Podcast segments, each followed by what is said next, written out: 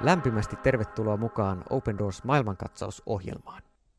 Minä olen Mii Kauvinen ja tässä ohjelmassa keskustelen eri ihmisten kanssa niistä maista, joissa kristittyjä vainotaan tälläkin hetkellä uskonsa takia. Tiesitkö, että tällaisia valtioita on useita kymmeniä ja Open Doors-järjestö tekee työtä peräti 70 kohdemaassa, jossa kristittyjä syystä tai toisesta vainotaan heidän uskon vakaumukset tähden. Tänään me siirrytään tonne Lähi-idän maisemiin joulun alkuperäiseen maisemasuuntaan ja täällä on keskustelemassa kanssani Open Doorsin toiminnanjohtaja, Suomen toiminnanjohtaja Johanna Kultalahti. Tervetuloa. Kiitos, mukava olla.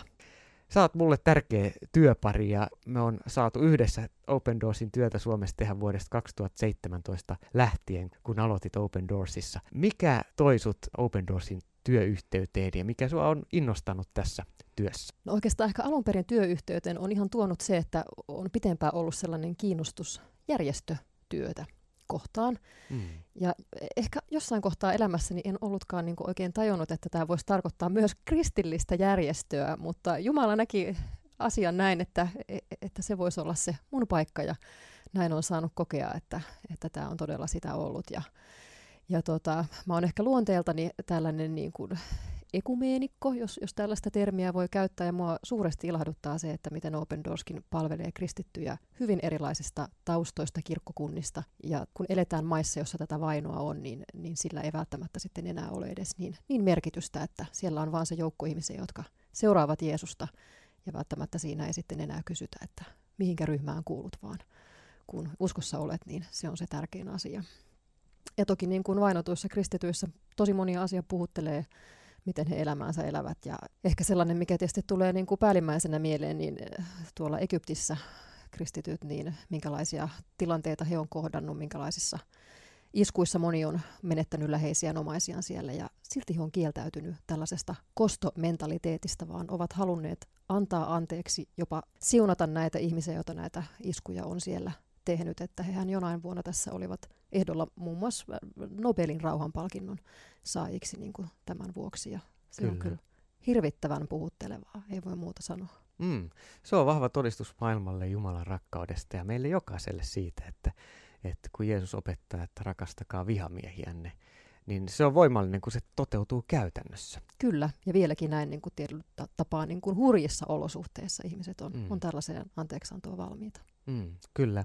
Egyptissä todella ihan muutama vuosi sitten useita terroristi-iskuja nimenomaan kristyjä kohtaan ja ISIS julistautui sen jälkeen, kun äh, kukistettiin isolta osista Syyriaa ja Irakia, niin pesiytyi tonne Egyptin lähimaastoja ja julisti, että heidän tavoitteensa on ajaa kaikki kristit pois Egyptistä ja kaikkien näidenkin keskellä Egyptin kristillinen vähemmistö hyvin yhtenäisesti mm voisi sanoa, että he löysivät toisensa myös yli kirkkokuntarajojen ja julkisesti toi esille tätä anteeksantamuksen sanomaa. Ja se on ollut yksi äh, semmoinen muslimaailmaa järkyttävä, äh, positiivisella tavalla järkyttävä mm. uutinen, että hetkinen, ei vastata vihaan vihalla, vaan äh, nämä ihmiset, nämä kristityt vastaakin vihan rakkaudella.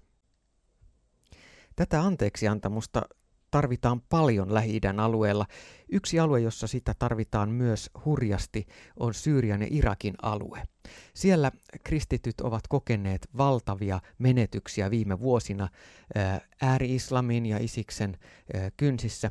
Ja nytkin osoitteessa opendoors.fi jouluaikana on ollut esillä Toivoa lähi hanke. Muun muassa 11-vuotias Rafif-niminen tyttö kertoo omakohtaisesti siitä, kuinka hänen isänsä kuoli ääri-islamistien tekemässä pommiiskussa Irakissa.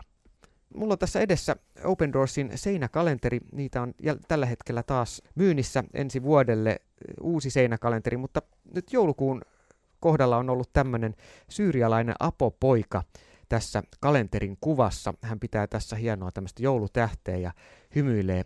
Apo, Apon isä Robert siepattiin vuonna 2013, koska hän ei kieltänyt kristillistään uskoaan. Tämä tapahtui siis Syyriassa. Ja tämän seurauksena Apo ja hänen äitinsä Gina ovat saaneet apua Open Doorsilta sen jälkeen, kun heidän elättäjänsä ja perheen isä katosi tuon sioppauksen yhteydessä. Apo on innokkaasti mukana kirkon lasten toiminnassa ja hänen äitinsä Gina kertoo Apo rukoilevan joka ilta nukkumaan mennessä isä meidän rukouksen sekä arabiaksi että armeniaksi. Apo on yksi näitä äh, kristittyyn vähemmistöön kuuluvia lapsia tuolla Syyriassa. Ja Open Doorsin kautta me ollaan saatu tukea viime vuosina Apon kaltaisia lapsia nimenomaan Toivoa lähitä hankkeen kautta, jossa on tuettu Syyrian ja Irakin kristittyjä. Kerro vähän, Johanna, mistä tämä hanke on lähtöisin ja mistä siinä on kyse? Joo, eli tämä Toivo lähitään hanke on, on vuonna 2016 alkanut, seitsemänvuotinen hanke, ja siinä tavoitteena on ollut tukea vahvistaa lähi ja erityisesti juuri mainitun Syyrian ja myös Irakin alueella asuvia kristittyjä ja, ja heidän yhteisöjään. Ja tässä taustana on se, että, että kristittyjen määrä tietyissä lähi maissa on laskenut huomattavasti. Voidaan puhua juuri Syyrian ja Irakin osalta, että se on suorastaan romahtanut, että sieltä on, mm. on väestöä isolta osin paennut sotaa ja, ja muuta, erityisesti se nuorempi väestö sieltä, sieltä on lähtenyt ja voidaan sanoa, että näyttää siltä, että, että yhdet maailman tämmöisistä vanhimmista kristillisistä yhteisöistä on, on jopa vaarassa tämän seurauksena kadota. Ja meidän järjestö yhdessä monien muiden paikallisten kristittyjen toimijoiden ja, ja tietysti paikallisten kristittyjen kanssa, niin tätä pohti, että et, et miten, miten näitä jäljelle jääviä yhteisöjä voitaisiin tukea ja auttaa, jotta he voisivat kuitenkin siellä edelleen olla ja, ja elää. Niin tavallaan tämän tyyppisistä teemoista ja ajatuksista sitten tämä Toivoa lähi hanke sai alkunsa ja tosiaan 2016 oli se vuosi, kun sit hanke polkastiin käyntiin. Joo, tilanne oli aika hurja silloin alueita, jossa nimenomaan pari tuhatta vuotta kristilliset seurakunnat oli vähemmistönä ja ISIS valtasi suuria alueita ja ääri-islam oli vain viimeinen piste iin päälle siihen väkivaltaiseen tilanteeseen, eli Saddamin hallinnon kukistettua kristyihin kohdistui monenlaista mielivaltaista vainoa ja näillä YK on jopa hallinnoilla pakolaisleireillä niin kristittyjä naisia raiskattiin ja ää, kristittyjä, jotka ei noudattanut ramadania, saatettiin pahoinpidellä. Ja tuntuu, että kristyillä ikään kuin ei ollut oikeuksia edes, edes pakolaisleirien keskuudessa. Ja se oli viimeinen kimmoke, että todella Open Doorsin mm. oli pakko tehdä jotain. Ja yksi asia, mikä oli, niin YKlle kerättiin adressi silloin heti, heti alkuun. Suomestakin useampi tuhat ihmistä allekirjoitti sen. Joo, ihan totta. Eli joulukuussa 2017 toimitettiin tällainen vetomus YKlle ja siinä vedottiin siihen, että he takaisivat Syyrian ja Irakin kristityille ja tietysti muillekin vähemmistöille samat oikeudet kuin mitä muut kansalaiset näissä maissa nauttivat. Ja mulla täällä itse asiassa on jopa ihan tämä tarkka luku, että 808 172 ihmistä mm. 143 maasta tähän vetomukseen osallistui allekirjoittamalla sen. Joo, kiitos kaikille kuulijoille, jotka oli siinä allekirjoittajana jo jo silloin ää, muutama vuosi sitten. Viesti on mennyt perille ja paljon on tapahtunut sen jälkeen. Ja myös Open Doorsin käytännön työssä on paljon tapahtunut sen jälkeen. Mitä kaikkea Open Doorsin työn kautta paikallisten seurakuntien yhteydessä on saavutettu? Joo, no monenlaista. Että toki tämä työ keskittyy niin kuin pitkälti tällaisten, me kutsutaan näitä toivon keskuksiksi, Eli ää, Toivon keskukset on tällaisia paikallisia seurakuntia, jotka on varustettu toimimaan erilaisissa yhteisöhankkeissa tukemaan paikallisia kristittyjä. Ja tänä päivänä Irakista 65 prosenttia kirkoista, eli noin 125 seurakuntaa, toimii tällaisena toivon keskuksena. Syyriassa noin 130 seurakuntaa, joista sitten, tai noin 130 seurakunnan kanssa tehdään yhteistyötä, joista sitten 40 on varustettu tällaisiksi toivon keskuksiksi. Eli voisiko sanoa, että Open Doorsin tuella mahdollistetaan se apu, jota näillä seurakunnilla ilman ulkopuolista tukea ei olisi antaa omille seurakuntalaisilleen. Joo, eli näiden toivon keskuksien tai toivon keskuksina toimivien seurakuntien kautta tarjotaan apua monenlaisiin elämän ja toimeentulonkin liittyvissä asioissa.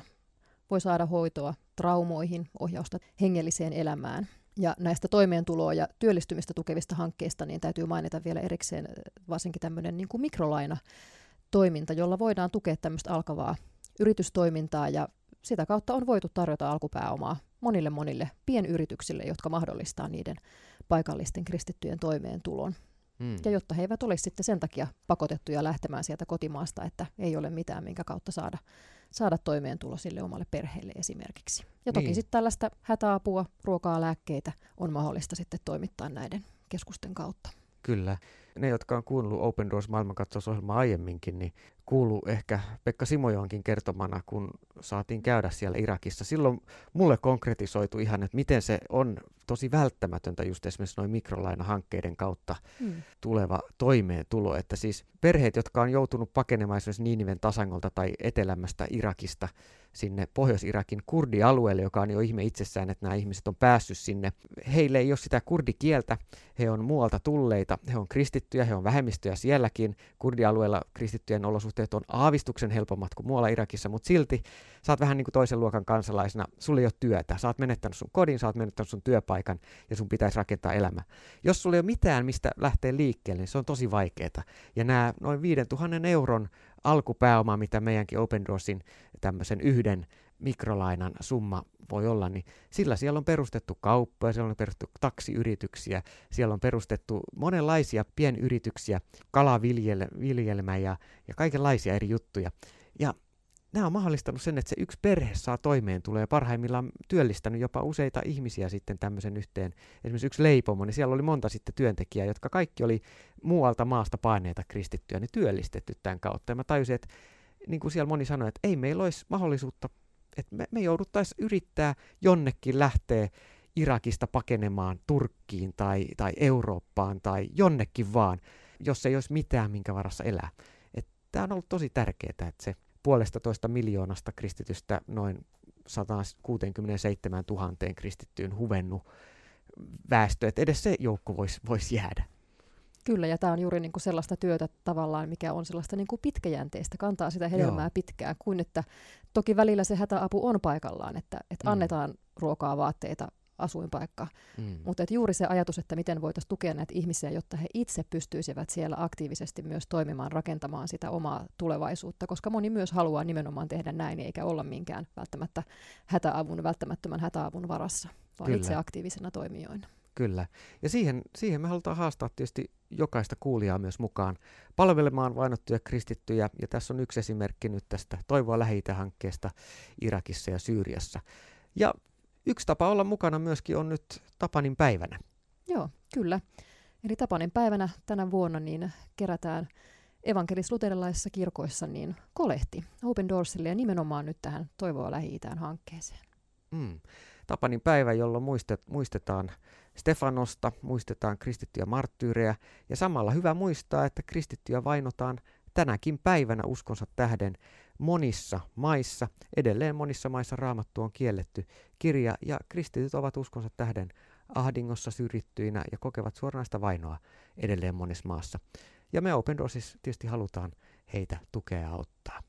Mitä jokainen kuulija voi tehdä, joka on vainottujen kristittyjen ihan itse toivoma avun muoto? Niin, no sehän on rukous. Mm.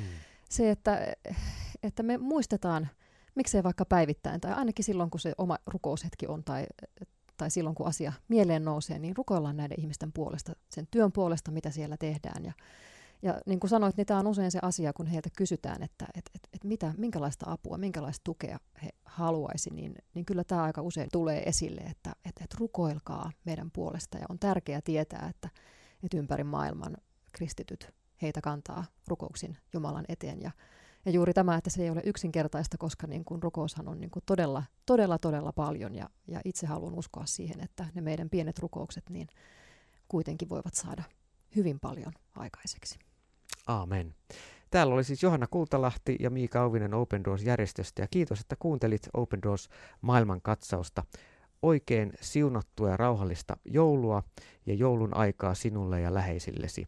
Ja muistetaan tänä jouluna rukouksissa myös niitä kristittyjä, jotka viettää joulua erilaisissa tilanteissa, ehkä vainonkin keskellä. Siunattua joulun aikaa ja kuullaan taas. Hei hei!